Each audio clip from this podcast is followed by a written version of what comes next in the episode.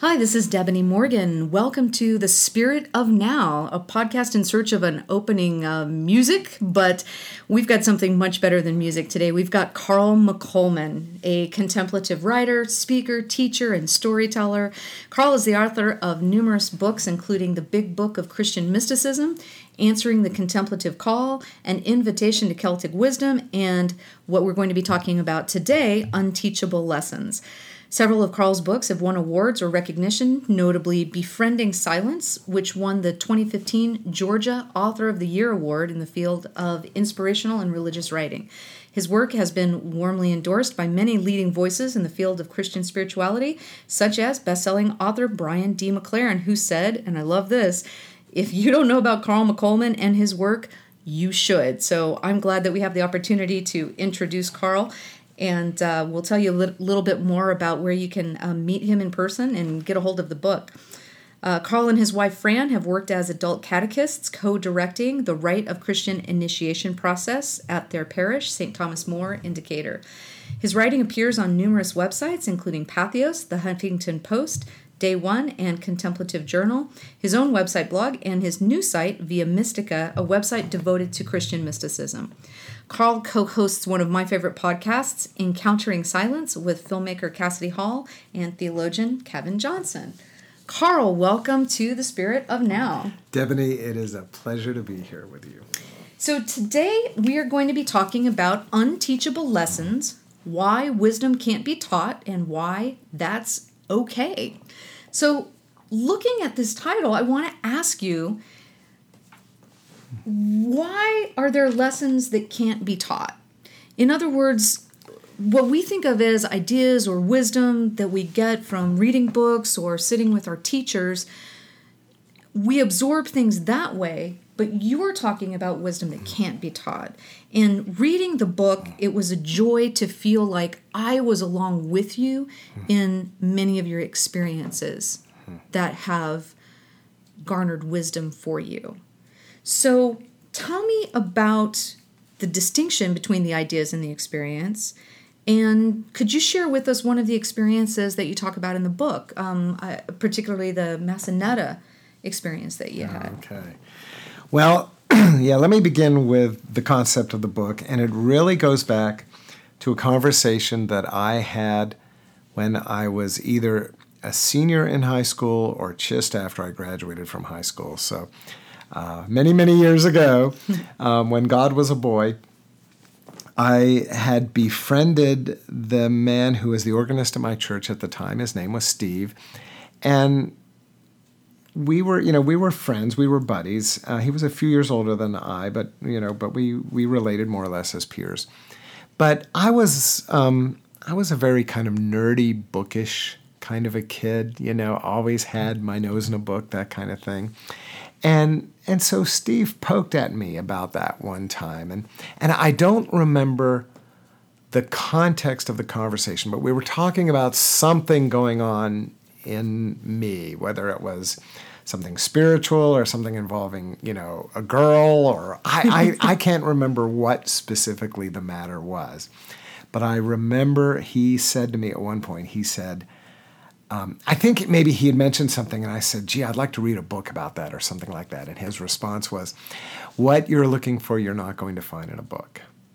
Yeah. And that really just, you know, as somebody who was such a, you know, a book oriented person, that was a bit of a kind of a slap. And I really had to stop and think about that, that, that there was this whole kind of dimension of personal growth, of, of knowledge of wisdom, of understanding, of insight that does not get encoded in a book or in a weekend workshop, you know, or in an online course to bring it back to the present day.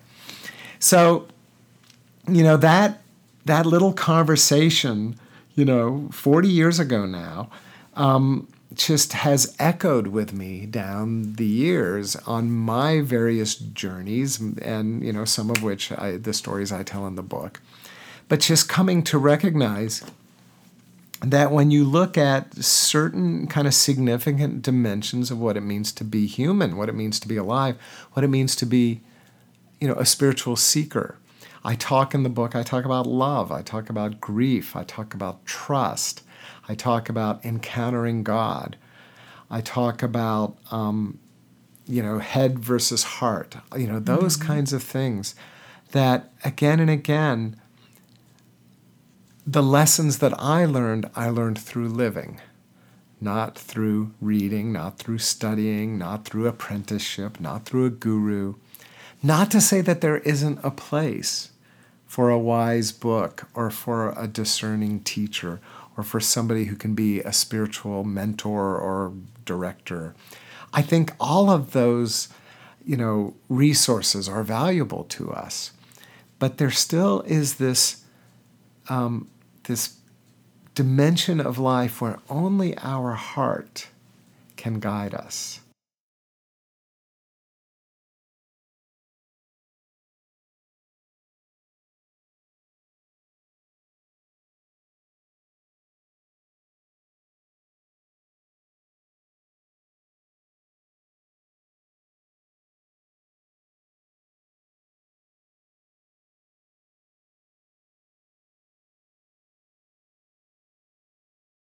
In fact, let me just read to you what is one of the last sentences in the book. I say, The time will come when you need to close the book and go on with only your heart as your guide. Yeah. And that, and, and spoiler alert, that's where my next book begins. Um, the book that I'm writing right now. Wow. But at any rate, um, so so that's that's really the heart of this book. This is a book about that you need to close the book. Yeah. And you need to let your heart be your guide. You need to let life be your guide. You need to let spirit be your guide. Yeah. And trust that. Trust that process. Trust the to use a word much beloved by the Christian contemplative and mystical tradition. Trust the unknowing. Trust the dark night of the soul. Mm-hmm. Trust those places where where things are a little wild or a little out of control because those are the places where we meet the mystery, and the mystery can guide us and lead us to where we need to be. So. Oh, I love that, and I agree so much. It reminds me of when when I was 18. Mm-hmm. My boyfriend at the time lived in New York City, and we were riding the subway. And I was so enamored with him. I was 18 and I was just like Google eyed looking at him. And he he kind of he said, look around meaning at the people on the subway. And he said, pay attention. And I, I, I was 18, I didn't understand what he meant. But later he was able to articulate that n- nothing really matters unless you're paying attention and absorbing it. Yeah. Mm-hmm. And so when you're talking about that, that, that place of, of experiencing the unknowing or meeting that and that the, the, the lessons themselves are embedded in life. I think the beauty of the contemplative tradition is it teaches us to pay attention. Sure. Right? Everybody's living their life, mm-hmm. but you only get the juice if you're paying attention, right? Was it Woody Allen who said 90% of life is showing up? Yeah. You know, I, uh, there's there's wisdom there, and that's that's true um, in so many dimensions of how how we how we live out our days. Be present, be here now. Show up, pay attention, open your eyes, open your ears. Be awake. You know, stop right? and stop and smell the roses, or as the cows in the far side said, stop and eat the roses. you know, that's just and and what does all of that have have in common? It's all very it's very sensual. It's very embodied. You know, I think one of the challenges, and I and I I get into this in the book, but one of the challenges for me is that I do tend to be more of a head person than a heart mm-hmm. person. And, um, you know, and head people tend to be, we love language, we love syntax and grammar and vocabulary and, you know, and I mean, good stuff. We love poetry, we love literature. And sometimes we forget that there's something dangling underneath our head right. called a body and that, right. that, that, body is a is a teacher is a yeah. great and wise guide for this adventure that we're on, this adventure being human. And that poetry is always the finger pointing at the moon anyway. Sure. Right? Absolutely. Like you're saying. Absolutely. So so we've we we've got it that, you know, experience is where it's at. And also, in typical non dual fashion, you also point out, using uh, your colleague Kevin Johnson's quote, that experience is a trap, Mm-hmm. or it can be. So tell us more about that. Well, you asked me about Massanetta Springs, Right. so why don't I, I circle back to that, Yeah, and then great. we'll and then we'll play with this um, this this question of can experience actually be a trap, and um, in Massanetta Springs is this beautiful old Presbyterian church camp. It's in the Shenandoah Valley of Virginia. I grew up in Virginia. And I didn't grow up Presbyterian. I actually grew up in the Lutheran church. But the Lutherans, a couple of times a year, would kind of take over Massanetta and, you know, I guess rent it from the Presbyterians and have various kind of programming. And, you know, being a young person, kind of active, you know, my parents were very active in our church, so I was active as well. And so it's just kind of got plugged into that. And I think, like many young people back in the 1970s, you know, I had a love hate relationship with with church. You know, on the one hand, you know, I it was a place where I could meet girls, you know, and just kind of, you know, flirt and, you know, then be a teenager. And truth be told, you know, there, there was a part of me that was drawn to the ritual and to the the spirituality of it. But there was also a part of me that kind of, you know, held it at arm's length. It was the institution, it was the man, Yeah. you know, and so, you know, so there was definitely this kind of um, you know, yeah, push pull kind of dynamic going on. So, so I, I go to this weekend event at Massanetta Springs, the Shenandoah Valley, the winter of 1977. I'm 16 years old, and um, and I, you know, kind of part of me wanted to be there, part of me didn't. But it was it was a tight knit community. It was um, there was maybe 80 or 90 of us teenagers plus the adults, you know, who were providing the leadership. And over the course of the weekend, you know, my heart just kind of opened up to the experience. And then on Saturday night, they had a communion service. Now remember, this is the late 1970s. This is the era of kumbaya. Right. They'll know we are Christians by our love. You know, those, those kinds of kind of folky songs. You know, in the Catholic world, they called it the folk mass. You know, you Yeah. didn't use the word mass in the Lutheran world, but it's kind of the same dynamic. So, so we had a communion service. We were singing all these kind of acoustic guitar, feel good kind of songs. Everybody's kind of arm in arm, kind of swaying to the music. You know, we're in this we're in this room. We're in the dining hall there at the at the conference center.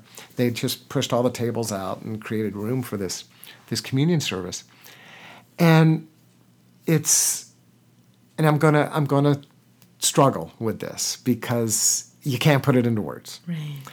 Um, during this this experience, what I perceived was a luminosity. It's as if the room suddenly became suffused with light. It became brilliant, luminous. Um, you know, it's like somebody had just just brought in a lot of bright lights and just amped it up simultaneously and maybe even kind of you know integrally with all this was this incredible sense of being loved of being in the presence of love that love was an energy that was flowing through all of the people flowing through me through all the, the other kids and, and grown-ups that were in the room we it was communion and the way they did communion was the bread and the wine was passed from person to person. So each person received from on one side gave it to the next. You know which is nothing particularly remarkable. You go to ignatius house here in atlanta here in 2019 and they still do that you know? Um, but in in the midst of that you know kind of just kind of receiving the the music receiving the liturgy the ritual having this sense of this kind of just unearthly luminosity and this incredible sense of being loved and I would say being love. Mm-hmm. This just, it's like, it just, I dropped into this kind of timeless space. And I say that because, I mean, in my mind's eye, I can go right back there and just be in, in the light and in the love and it, it was timeless. It was it was um, it was eternal. It was like I was caught up in eternality. And how long did it last? A minute, maybe five seconds. I don't know, but it felt like it could have gone on for hours. or it was nothing at all. It's it's like just you know it's like clocks no longer were relevant. Right. And it passed. The moment um, subsided, if you will. The light kind of came back to normal. The service was over. And then they were immediately kind of tearing down, you know, the altar and the lectern and all that because they were going to have a dance because, you know, there was a bunch of Teenagers. 16, 17, and 18 year old hormonally amped up teenagers there. And what I remember was going, and there were a couple of people that were my buddies, and I found one or two of them. And I said to them, Wasn't that the most amazing thing ever? And they looked at me and they said, yeah, It was all right. You, know, you want to go grab a Coke or something? And it was just this moment. It's like at that moment, it almost kind of took a different edge. It got a little scary mm-hmm. because I realized what I had experienced, other people didn't. And I'm, I, I'm saying that because there was a sense at which it felt objectively real to me. It felt like whatever was happening, the light and the love, was you know it wasn't just my imagination. Yeah. It wasn't just it wasn't just a daydream. It was much more visceral, much more real than that. You know what? And and of course now I can I can I can inject some language into it. You know, it was an expanded state of consciousness. You know, um, you know I shifted into some sort of an altered state, but I didn't have any language like that as a 16 year old kid. I just you know whoa you know what happened, and and I didn't go to the dance. Now full disclosure, I'm an introvert, so a lot of times, you know, blow off the dance and you know, rather go read a book. But I, I, I went back to my room and just kind of sat there and just kind of reflected. You know, what happened? Yeah. What was that? So again, 16 year old kid, middle white middle class, you know, American in the 1970s, at a church camp. I just assumed, you know, somehow, you know, I just had gotten a big wet French kiss from the Holy Spirit, you know, and that suddenly God had somehow slapped me a little. And so I just assumed that I was had a call from God. And I just kind of, you know, just kind of threw myself into into kind of very devout Protestant Christianity. And that lasted for about a year, a year and a half until the, you know, I ran into some kind of inner contradictions and issues like that. But it, you know, on the larger sense, it launched me on, you know, the journey that I'm still on today, more than 40 years later. And, um, you know, I arguably would not be sitting here with you right now if that hadn't happened. Um, and you know, I, yeah, I've written books about mysticism. You know, I, I, I lead retreats. I, I do adult faith formation in a Catholic church. Blah blah blah blah blah. All of that goes back to this moment in time. Yeah. So, um, you know, so it literally changed my life. Okay, so you asked about experience, Right. you know, and this this quote from from my dear friend Kevin, you know, that experience is a trap. It's like, well, what does that mean? You know, because a lot of people will say, you know, I don't just want to read a book about God. I want to experience God. Mm-hmm. You know, I think that I, I, would- I mean, does that track with your experience? That a lot of people kind of have that way of thinking. Yeah. In and, fact, and when you describe that experience, I say, okay, where can I go get me some of that? Right? yeah, yeah. How do I sign up? Yeah. Well, to begin with, it took me several years to realize that that I could just replicate that. You know, I would go. I remember the very next church camp I went to a few months later, and we had a Sunday night or Saturday night communion service, and I was so amped up. Here we go, and it was nice. It was It was- communion. yeah, you know, I was with my friends. We sang some nice songs. And I remember really feeling crestfallen, you know, like, where's the experience? Mm-hmm. Where's the experience? And so, you know, I think that one of the challenges that we have in, in, in this moment in time is that we can become so fixated on the experience of God that that basically becomes more important than a relationship with God or than being the person that we are created to be, which might mean that we're not necessarily created to have some sort of supernatural or, you know, exalted experience, but we're actually kind of wired to find God in the ordinary, yeah. to find God in the down to earth, to find God in, you know, the the the giggle of a baby or, you know, the the patience of an elderly person in a nursing home, or the struggle of, of somebody who's working so hard to heal from trauma, you know, or the dignity of people of color dealing with the microaggressions that are just part of their lives in this world that we live in, etc., etc., etc.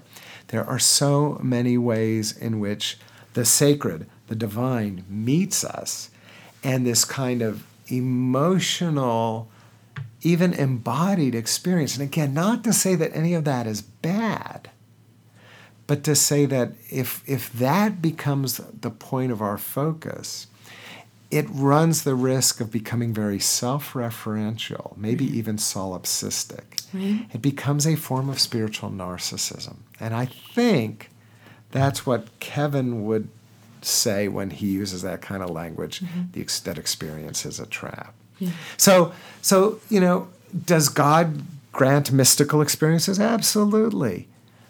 And when they come, what should we do? Hold them lightly, let them go.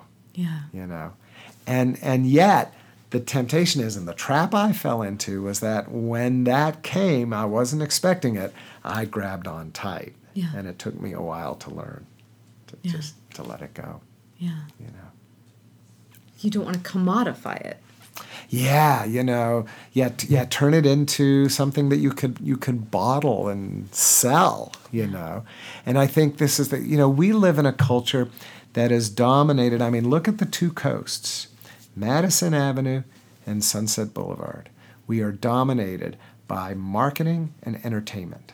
Mm-hmm. Those are the two gods of the cult. Mm-hmm. That's the Gog and Magog of the culture that we live in. Mm-hmm. You know, and so even those of us who are maybe embedded, you know, I don't care if it's Christianity or Buddhism or Wicca or what, you know, the, the various kinds of lineages that we have. But even we can be embedded in them, but we're still we're still influenced by living in a marketing entertainment culture. And so we tend to we tend to approach the spiritual journey through the lenses of marketing and entertainment. Right. You know, nirvana, entertain us.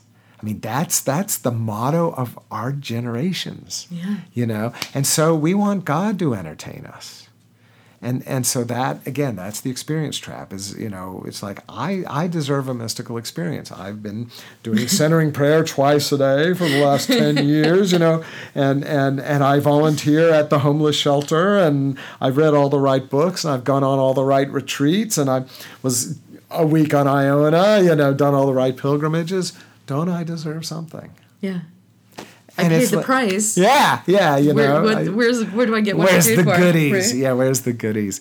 And so it's like that's not how it works, you know. And then, or maybe you have some sort of, you know. I mean, you and I were just on Iona. You know, it's like wow, it's really neat to go spend some time on Iona. It's it's it's obviously a place resonant with wisdom and with lineage, and with you know with just this embodied spirituality. But you know, somebody, you know, I mean, it's, it's, it's like the movie Amadeus, you know, here you have Salieri who has worked so hard to be a good musician.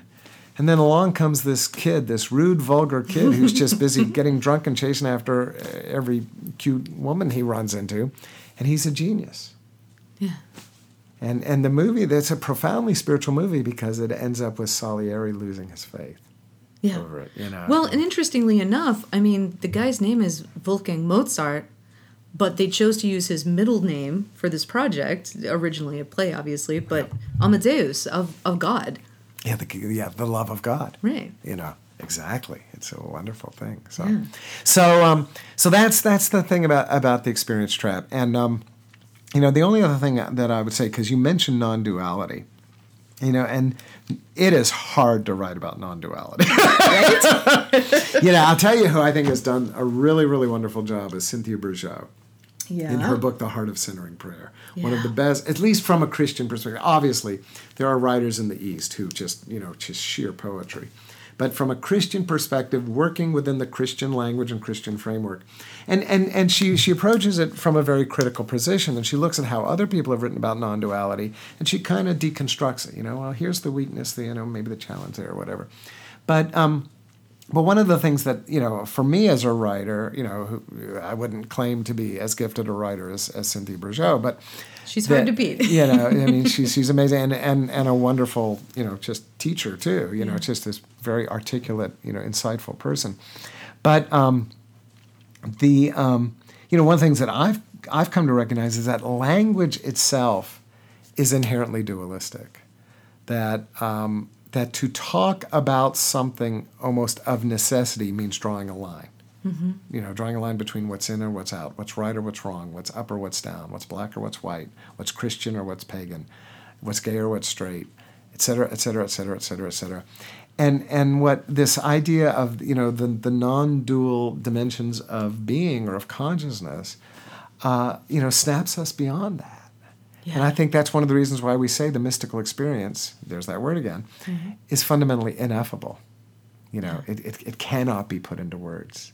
Yeah. It's why, for me, trying to talk about this night when I was 16 years old, you know, what, 42, 43 years ago, I just become tongue tied.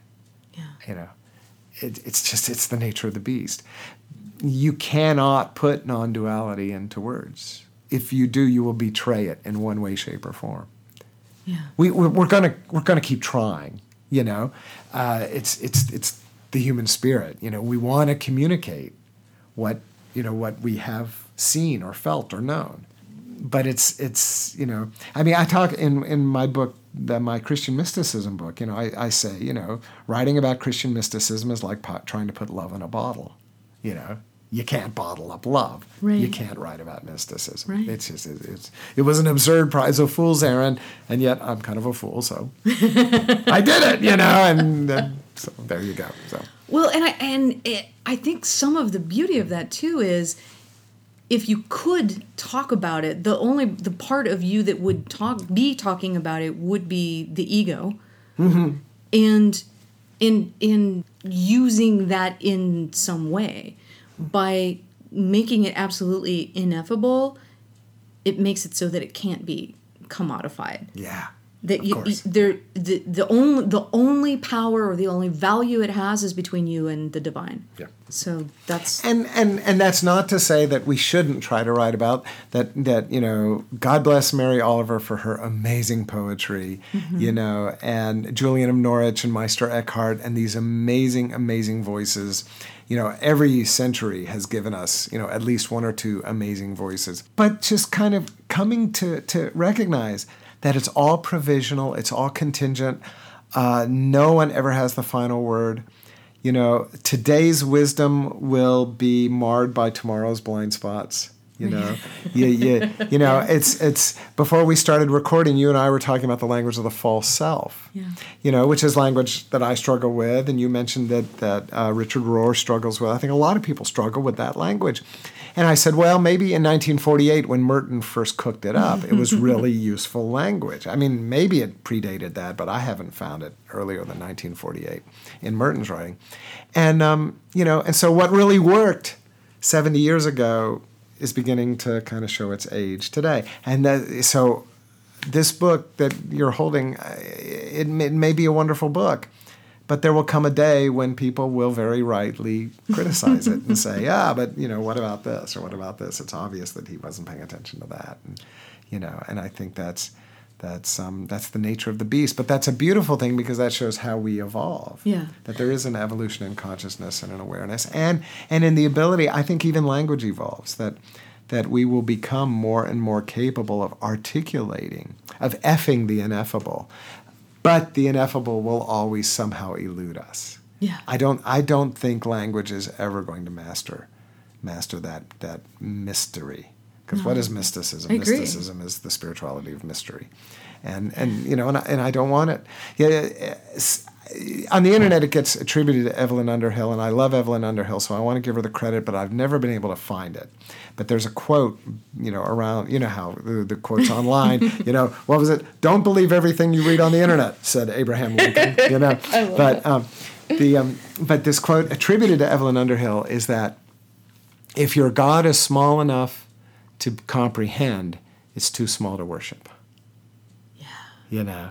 And, and, and yet, isn't that what we all try to do? The great minds, the Thomas Aquinas and the Augustine and the Karl Rahner and these, these brilliant philosophers, we, we, we try to understand God. We, we, you know, and, and, and, and we all do that. We all try to control God. We try to make God manageable. And yet the divine, you know, refuses. Yeah. By, by divine grace. You know, God is slippery.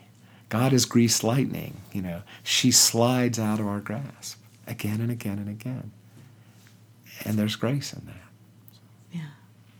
Well, and that's one of the one of the wonderful things about the book is that you're you're not trying to have some sort of academic conversation about that and although you know you have in other places which is also wonderful but the thing I loved about reading the book, which I did in one sitting, as I've told Yay. you, mm-hmm. um, is you're just saying, this is this is how it happened to me. Yeah. You know, this I'm just going to tell you a story about what happened to me, and here's what I took away from it. You take what you will, right? Sure.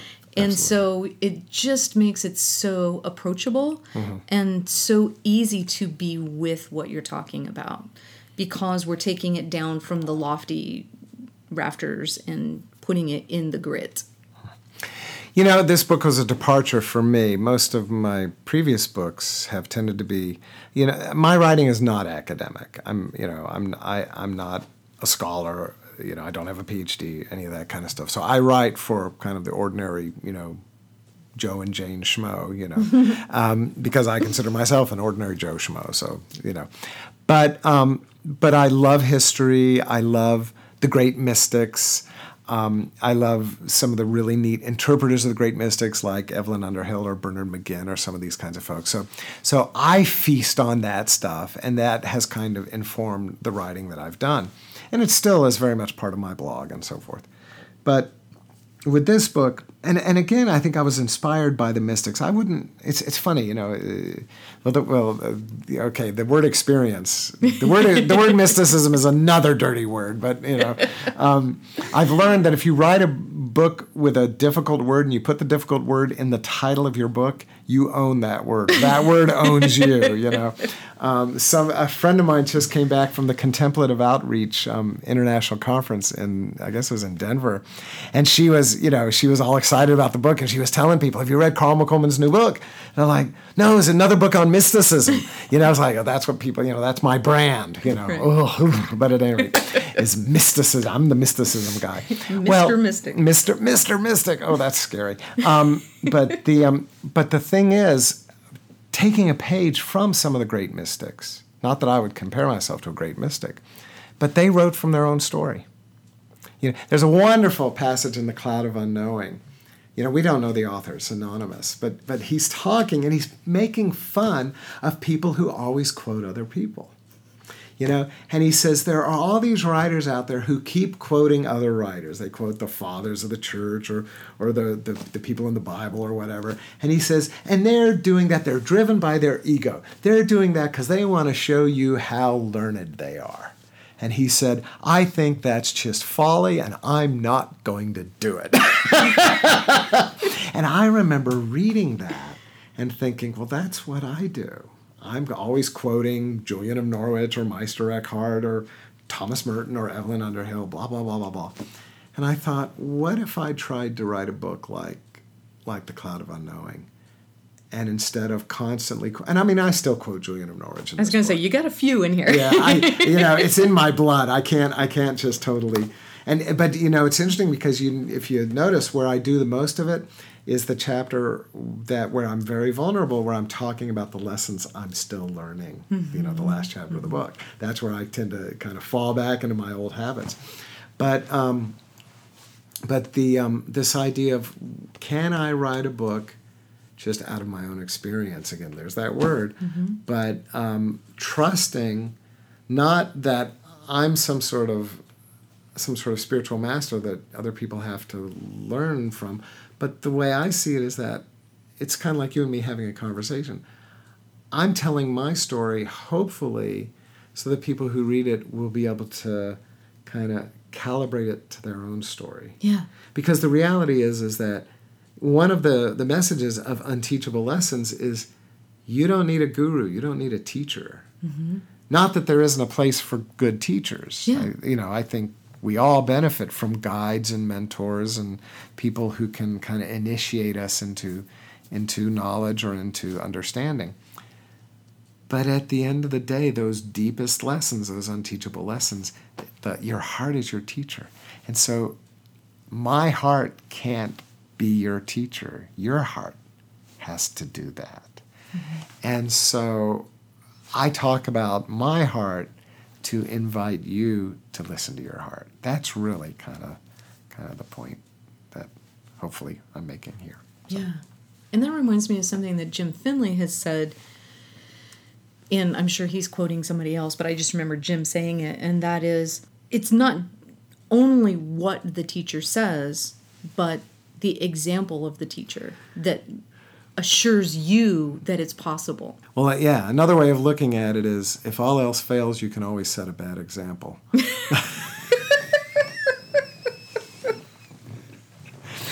Oh I may be guilty of that. but, but we, you know, so so we are examples, and um, you know, without realizing it, we're examples. Just Yeah. the way we live, the way we relate to people, the energy we bring into a room. That um, you know, the, and there's a level on which we are all teachers.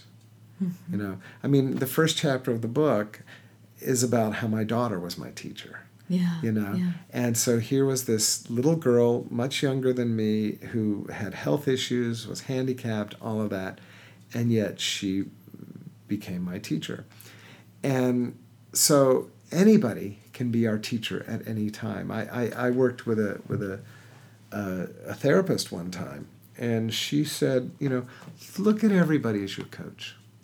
Just let everybody be your coach. And that was such profound wisdom, such profound advice for me, and something that I still I'm still getting mileage out of, you know, years years later. Yeah. So, um, and I think you know back to this, you know, the Jim Finley quote: "How can we be a good example?" Well, first of all, don't try to be a good example because then you'll just be self-conscious. But you know, try to listen to your heart and be faithful to your heart, and then you'll be a good example. I'm reminded of that, you know, quote uh, attributed to Saint Francis of Assisi. You know, and it's Christian language, but I think you can extrapolate it to any any tradition. Preach the gospel, but only use words if you have to. Right. You know, let your life, let your body be the gospel. The word gospel just means good news. You know, Yeah.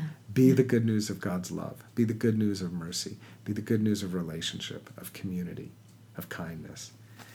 You don't, you know, there's a wonderful line from from Peter Gabriel uh, from the album "The Lamb Lies Down on Broadway," um, where he sings. I can't, you know, remember it uh, word for word, so forgive me for paraphrasing.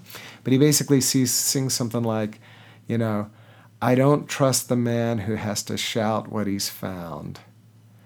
There's no no. I don't trust the man who tries to sell what he's found. There's no need to shout if you're homeward bound, or something like that. Yeah. You know, again, this is you know people can look it up. It's the the song "The House of Thirty Two Doors" on "The Lamb Lies Down" on Broadway.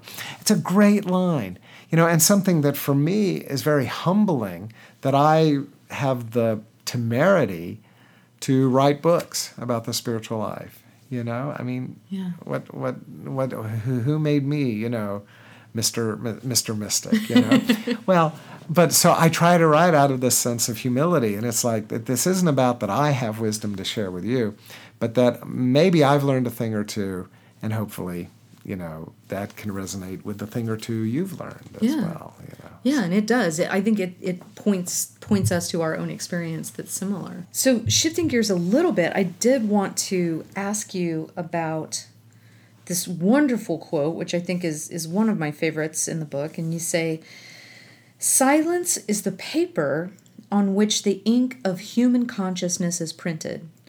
All our thoughts, our feelings, our emotions, our imaginations and daydreams, our compulsions, our primal urges, it's all ink on the paper. Silence is the paper. Silence is the screen on which the film of our lives is projected, and silence, more than anything else within us, is the doorway to the presence of God. And elsewhere, you say that silence is shy. So I just wanted to ask you about, since you're speaking about your personal experience, our favorite word, Yep.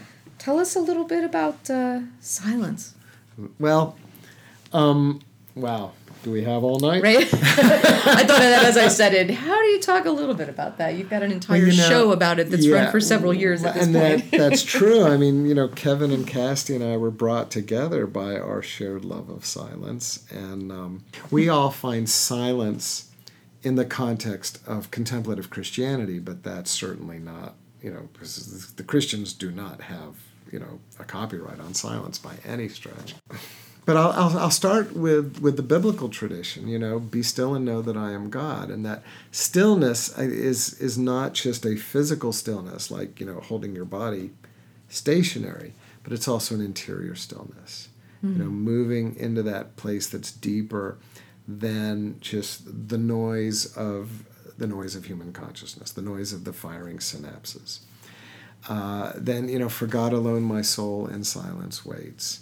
The Lord is in his holy temple, let all the earth keep silence before him. And I read that that's out of, you know, the prophet Habakkuk. So it's, uh, you know, Old Testament Hebrew scriptures, a Jewish text. In fact, all the ones I've just quoted you come out of the Jewish scriptures. But I read that kind of through a New Testament lens since my tradition is Christianity. And Christianity, you know, following Jesus' teachings, Christianity puts the temple in the heart. So the Lord is in his holy temple. God is in your heart. Let all the earth keep silence. So, so it's actually an invitation to be silent before our own heart. And the reality is, and again, this is kind of a spoiler in the book I'm writing right now. Uh, the heart, every beat of the heart, that beat is cast before the silence of the heart. Our hearts contain silence. Not a deadly silence, but a resonant silence, a silence that shimmers with the divine presence. I think it was Thomas Keating, the wonderful monk who you know helped to formulate the centering prayer kind of method of, of contemplation, who said, um, you know, silence is God's first language. Everything else is a poor translation. That's back to effing the effing the ineffable. You know, uh, I think it was um, uh, was it Meister Eckhart maybe. I'm not sure here, but somebody who said nothing resembles the divine more than silence. So, so in silence we touch the face of God. In silence we are brought into the divine presence. In fact, for the longest time on Twitter, my, my Twitter bio was silence is not an absence, it is a presence. You know, and, and then I found out that wasn't original with me, so I changed it to something else. But you know, but it, I mean, this wisdom, it, it's, it, nobody can copyright this wisdom. I mean, that's the reality. That, um, and we live in a culture that's afraid of silence Right. you know and hey i love my phone i live by my phone i love rock and roll you know i chased the grateful dead around when i was younger you know all of that is true you know and, uh, but the, the, the thing is is that you can love the energy of life and then still drink deeply from the well of silence. I was reading uh, I'm, I'm going through i think it's william harmon's uh, the 500 greatest poems of the english language I've just been kind of going through that, reading a couple every day. And I'm at John Milton right now. Okay. In fact, today, just today, I read L'Allegro and Il Penseroso, you know, Milton's, which I, I probably hadn't read them since I was in high school or college, you know. But, and it was a delight to go back and read these poems. And I thought about it, you know, Allegro is, you know, the joy of life, you know, delight, party, making love, you know, flirting, dancing, all that, you know going to hear, you know, Kenny Howe sing the Beatles, you know, that's, and isn't it wonderful that we have that energy? And Il Penseroso, that's contemplation. That's the cloister. Mm-hmm. That's the monastery. That's silence. And and I remember when I was in high school, Everybody said they loved the first poem and they, they had no use for the second. That's our cultural paradigm. Yeah. The party, we all love the party. But the cloister, eh, you know, that's for those weird monks. You know. So there's now it still it still reaches us. People people get drawn to the desert. They get drawn to the wilderness. People walk into a cathedral and they and they're moved to silence. You know, even art galleries. You know, you, you go and stand in front of the Mona Lisa. You know, and you're you know so great beauty, great great splendor, uh, the the vastness. You know, going out, getting far enough away from the city that you can actually see the Milky Way at night. You know, or or going up north. You know, I remember you know, uh, I dated a woman from Minnesota at one point. She took me up to the Boundary Waters, and I saw the northern. You know, Atlanta, Georgia is where I live. You know, you don't see the northern lights down here very much, and I remember seeing the northern lights. You know, I just moved into silence. So, so we we it, it it it grabs us anyways because it's so so powerful, but we still live in a culture that's basically kind of scared of it, you know. So. Um, so, how did I find it? Well, I think it, it was probably just a consequence of what happened at Massanetta. That having, again, having a taste for this kind of this kind of sense of the divine, I wanted more.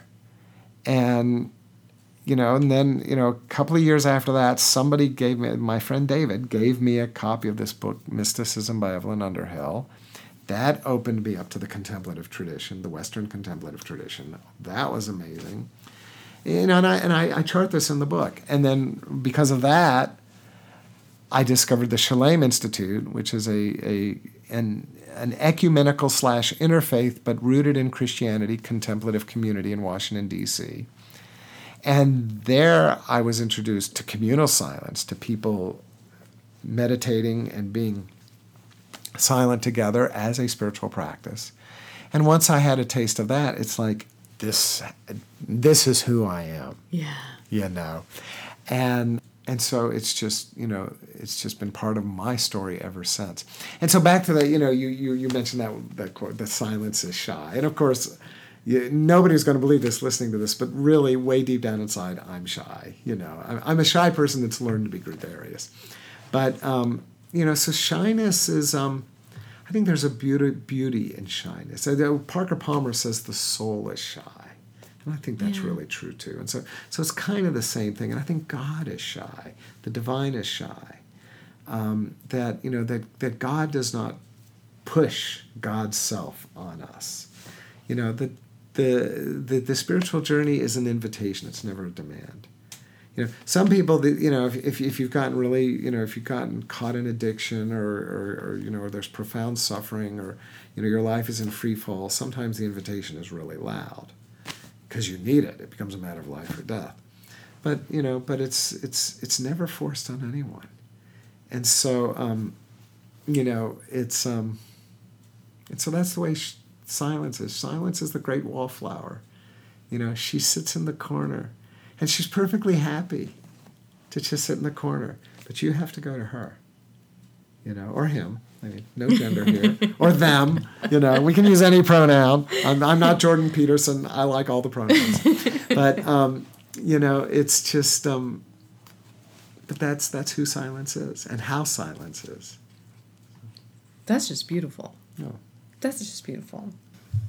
Switching gears just a little bit more, I I also love this quote here in the chapter called "I do not think it means what you think it means." yes, Princess the, the, Bride reference. The book is littered with pop culture references. Oh, it, which I I find very endearing uh, and inviting. The Rain um, Man, um, even The Wizard of Oz. You know, pagan, oh, right. pagans and druids and Buddhists. Oh, oh my.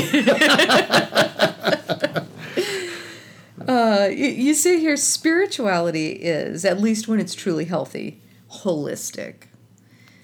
The body, the soul, and the mind are all beneficiaries of God's love and grace. Prayer and other spiritual disciplines are meant not only to heal us spiritually, but mentally and physically as well. Learning to love our creatureliness, I love that word.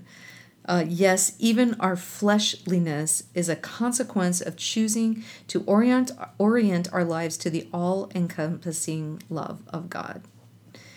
Um, and then also in this chapter, you confess to be a recovering Vulcan.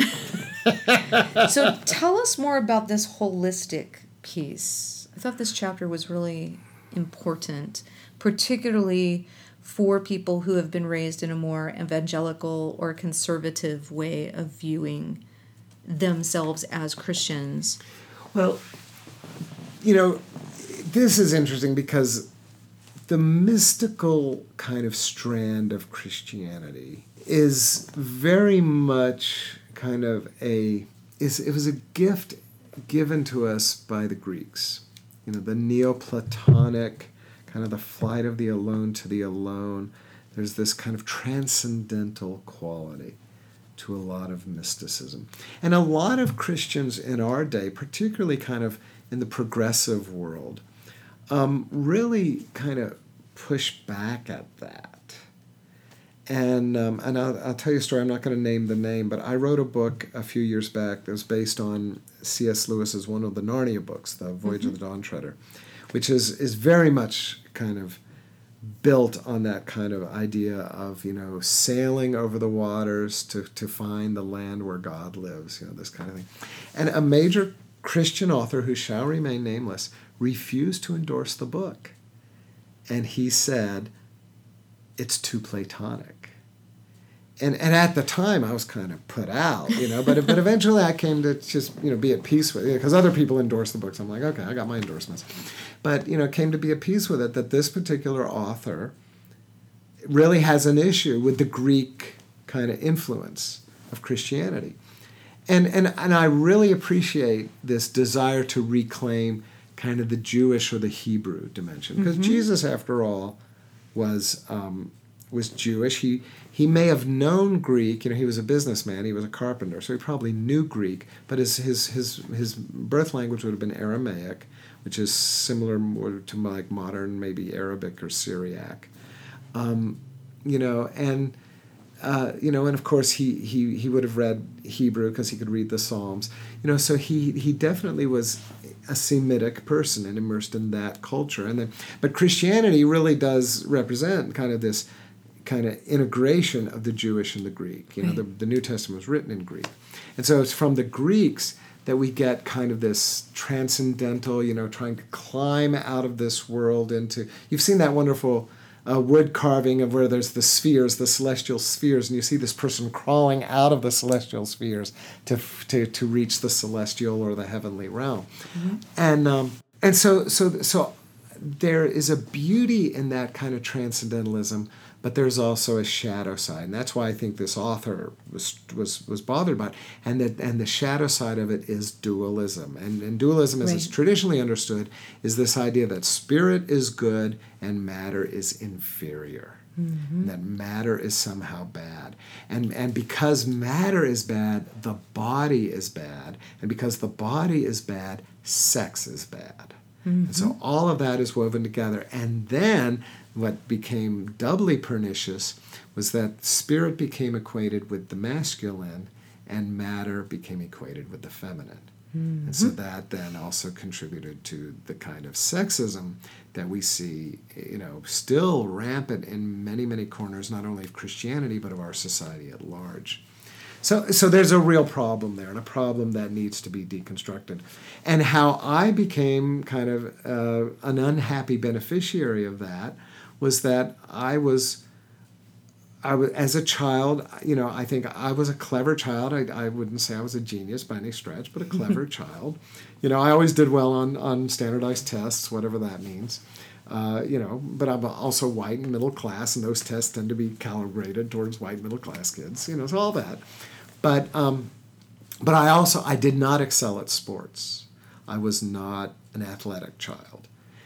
And so I just became one of these kids that was all about my head. You know, and I, I mentioned in the book, I mentioned um, Sheldon from The Big Bang Theory mm-hmm. and Mr. Spock from Star Trek, uh, uh, Brains Benton and uh, Tom Swift and all these these kind of children's literary figures that were very you know kind of intellectual, and um, and that was kind of the world that I lived in, and it served me well until about puberty. and then suddenly it became a liability. You know, when I kind of realized to my utter dismay that girls were much more attracted to the football players than to the guys yeah. like me. And I'm like, oh, now what? You know. So um, you know, and it's it's it's all good. But um, you know, so I this is the whole idea of being a recovering Vulcan, or, uh, you know, is that I've had to learn that you know that that the mind is not better than the body that the spirit is not better than matter you know that um, that i am called to be both. I'm called to be both embodied and conscious and to be embodied consciousness. And that that the spiritual journey you know and, and like i say I, unlike this author who wouldn't endorse my book I'm not going to reject the Greek because to me that's just another dualism. Right. But it's like to right. try to find a holistic spirituality that integrates the best of the Greek and the best of the Jewish together. You know, and so I when I think of Jewish spirituality, in fact, I I, I, I do a I do a retreat on the Jewishness of Jesus. And and what I do is I, I have two slides, you know, a PowerPoint presentation or keynote because I'm a Mac person, this keynote presentation where the, I have a slide and I say, "This is Greek spirituality," and it's that that wood carving of the guy crawling out of the celestial spheres mm-hmm. to try to reach the heavens, and then I say, "And here's Jewish spirituality," and I show a seder, and and the, the family around the table, yeah. and it's a party, and they're celebrating and they're feasting, and they're telling stories and singing songs you know, and it's very this worldly, but in the best sense of that yeah. sense. You know, and so what I say is that the genius of Christian spirituality, including Christian contemplation and mysticism, is that it brings those two together. And it gets it gets out of whack when they emphasize one to the detriment of the other. Yeah. And yet our culture as a whole has tended to to emphasize that Greek transcendental spirituality and kind of dismiss that more immanent, that more embodied, incarnational, fleshy, dare I say it, sexy, mm-hmm. sensuous, delicious spirituality. And so we need to reclaim that. And that was part of what I was trying to get at with this whole idea of a holistic. Yeah, holistic absolutely. I, I love it. And, you know, very much aligned with uh, Richard Rohr's latest book, The Universal Christ, yeah. you know, going going deep into that as well one last question for you. Okay. And that is you begin the book by introducing your readers to Rhiannon. Mm-hmm. And I just want you to tell us however much of that story you feel like telling without giving away too much in the book. Oh, yeah. Um, okay. Um, Rhiannon uh, was my stepdaughter, was or is. Um, she's still in my heart, but she's no longer embodied on the planet. She passed away about five years ago. She was born with polycystic kidney disease, which a lot of people will know. That was the disease that claimed Erma Bombeck, the, the mm. famous writer from a few years ago. It, it is a hereditary disease she, she inherited from her biological dad.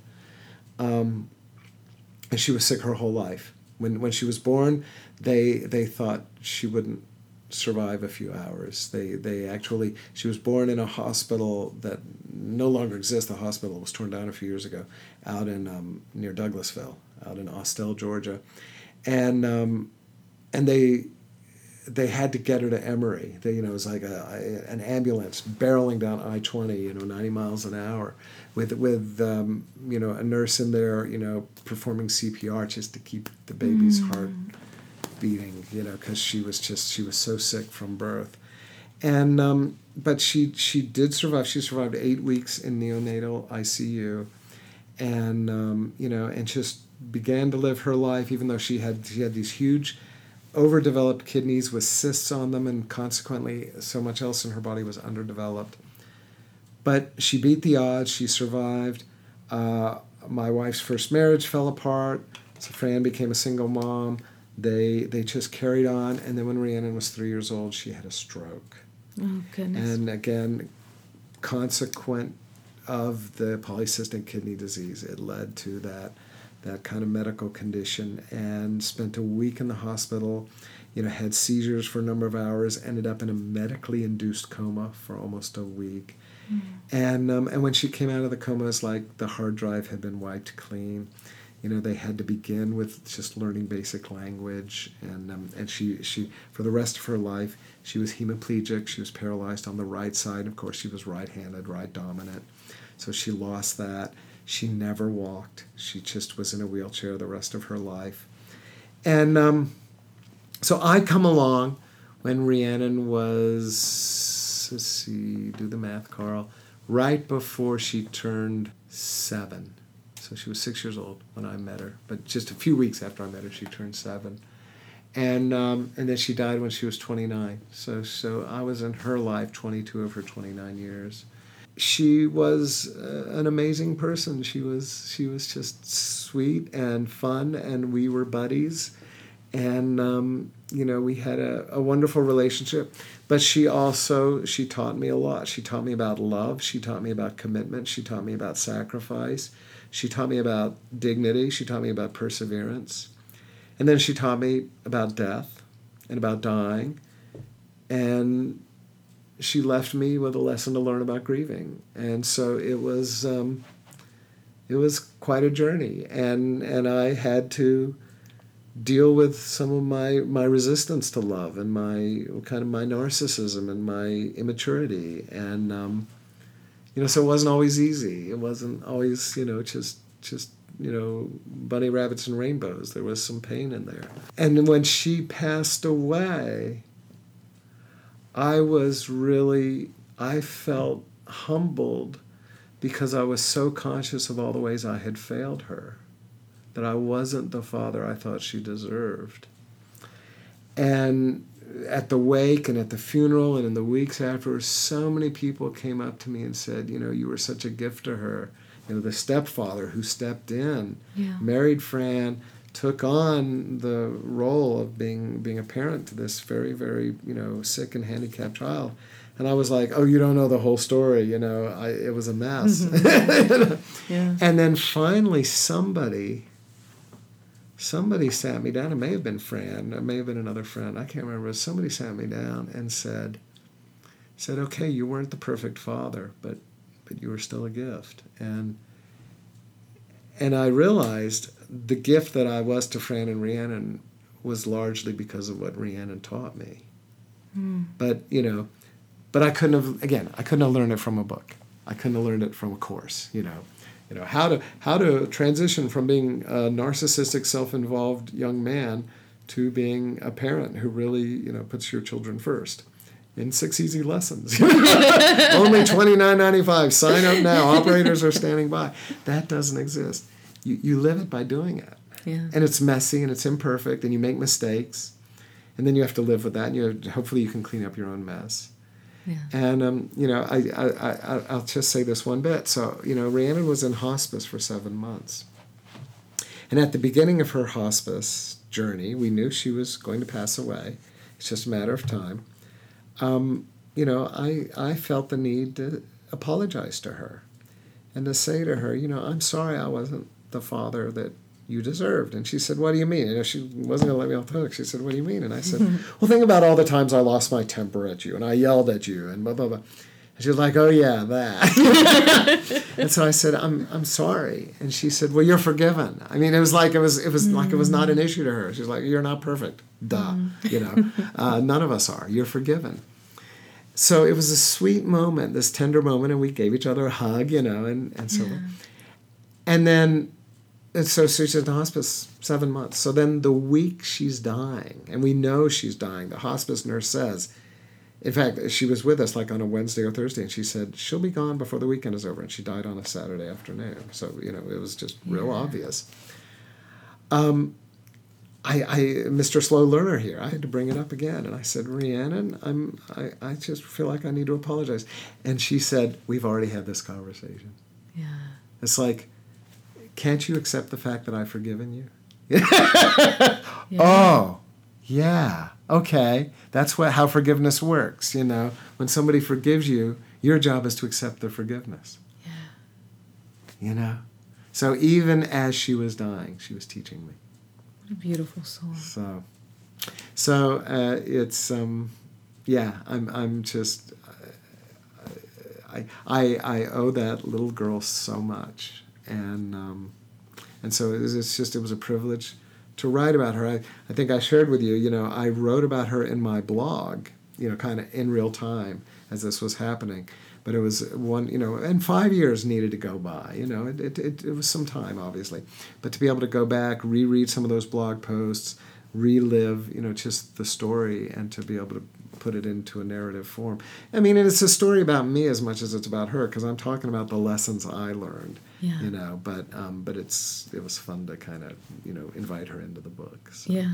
Well, and I wanted to save her for last in our conversation, but I love how it is the first chapter in the book because you are so vulnerable in exposing some of your poor choices and the immaturity and whatnot. Mm-hmm. And because you were so um, transparent with your readers, it was an invitation to truly find ourselves in, in what you wrote. Well, and you know that of course that chapter is called Unteachable Lessons. It's the title chapter of the book because to me I could not think of a better story to lay out the thesis of the book Yeah. than the story of my relationship with Rhiannon. So, Well, and to that end, could I get you to quote yourself?